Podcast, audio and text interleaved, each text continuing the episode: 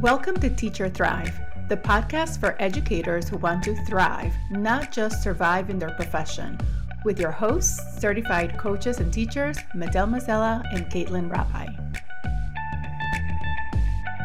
So, what do we do when we feel like we're not measuring up in our work setting? Like we feel like we're an imposter? So, some of the things that you can do is definitely you have to know yourself. You have to know what you stand for.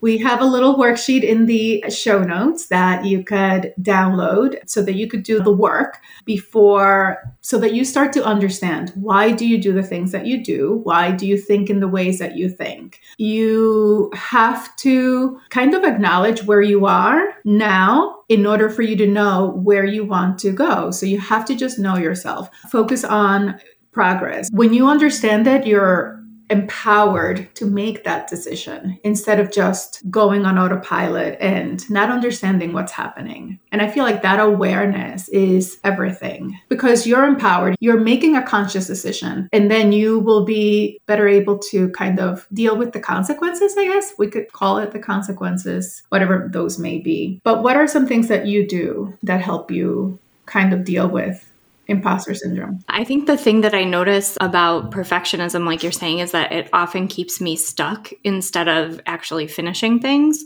So, what you're saying, I think, is really important about progress over perfection that you know, do the B minus work, like our, our mentor says, get it done. Often I do it in the time that I give myself. And then when that half hour, that hour is done, I'm done. It doesn't need to be perfect and it never will be perfect. And just accepting that that's kind of a fact of life versus like a thing I need to strive for, that it's not going to be perfect all the time. And it usually is never going to be perfect. And accepting that makes a huge difference for me. I think, like you were talking about before, writing down kind of the evidence of what you have accomplished and seeing I've done all these things and I can validate myself. I don't need any outside validation. I don't need to have other people set the bar for me like I set my own bar and that you don't have to be perfect all the time.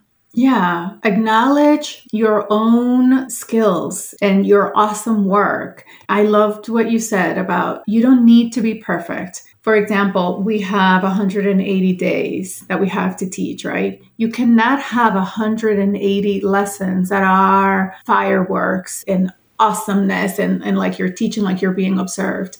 We all know that that is impossible. If you have imposter syndrome, you may have a tendency to believe that when your lesson flops, you may want to beat yourself up and you can't allow yourself to do that. When you know yourself enough, you could say, you know what, I'm going to do 1% better tomorrow or, you know, the next time or in the next lesson, even. And when you have that attitude, of I know who I am, I know what I'm capable of. You show up differently and your students notice even. Your whole disposition changes and you may be creating an even bigger impact for your students. So just being aware, right? It's that awareness again. Yeah.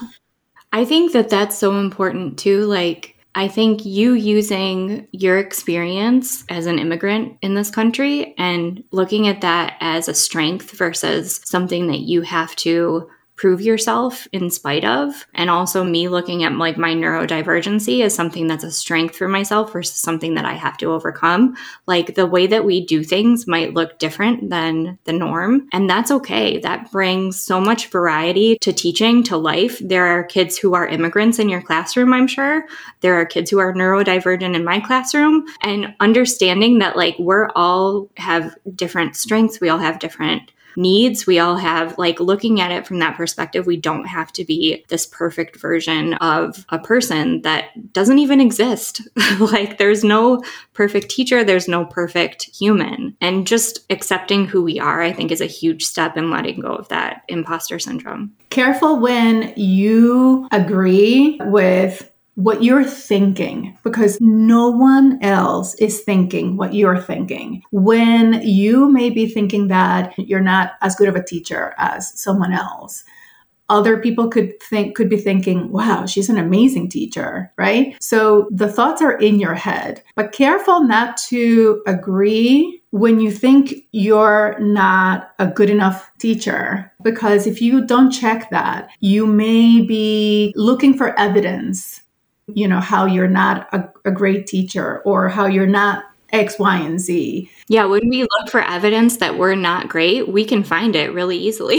like if we put our brain to work on doing that, it will find that. But if we put our brain to work, like you're saying, on finding evidence that we're amazing and capable and all of those things, our brain will look for that in our surroundings, our environment, our past, all of those things. So, something else that you should consider is other people's thoughts.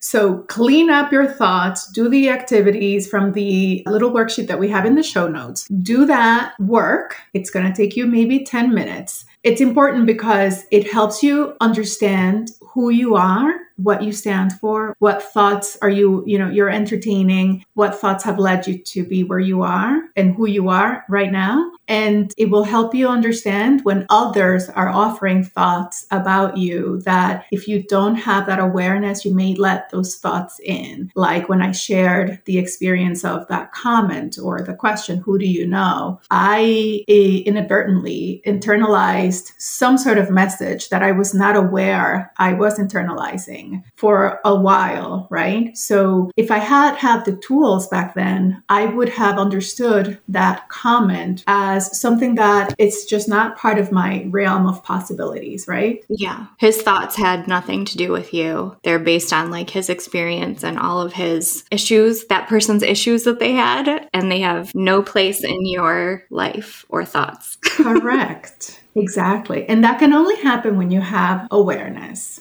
right? So once you're aware, you could totally be much more empowered and highly unbothered by these little shenanigans that people would probably throw at you from time to time. I love that. Like other people's opinions aren't any of our business. Even if they share them with us, we can decide whether we want to internalize those and bring them into our life or whether we want to say, goodbye. Adios. No más. I just want a video of you doing that when somebody shares an opinion with you. just adios. no. It's funny because now we have, I, I just love our tools so much. They're just amazing, amazing. I don't know how you feel, but I, I have so many feelings. I have, I feel my feelings. I have, my friends know that when I just love something, I just, everybody needs these tools. Everyone needs these tools for sure, for sure. So, well, everyone let us know if you have imposter syndrome in the comments and if you downloaded our worksheet and if it helped, and let us know how else we can help you. We'll see you next time. That's all for this episode of Teacher Thrive. We'd love to hear your feedback and suggestions for future topics, so please reach out to us. Links to our websites, freebies, and social media accounts are included in the show notes. And don't forget to subscribe to the podcast so you never miss an episode. Thanks for listening, and we'll see you next time.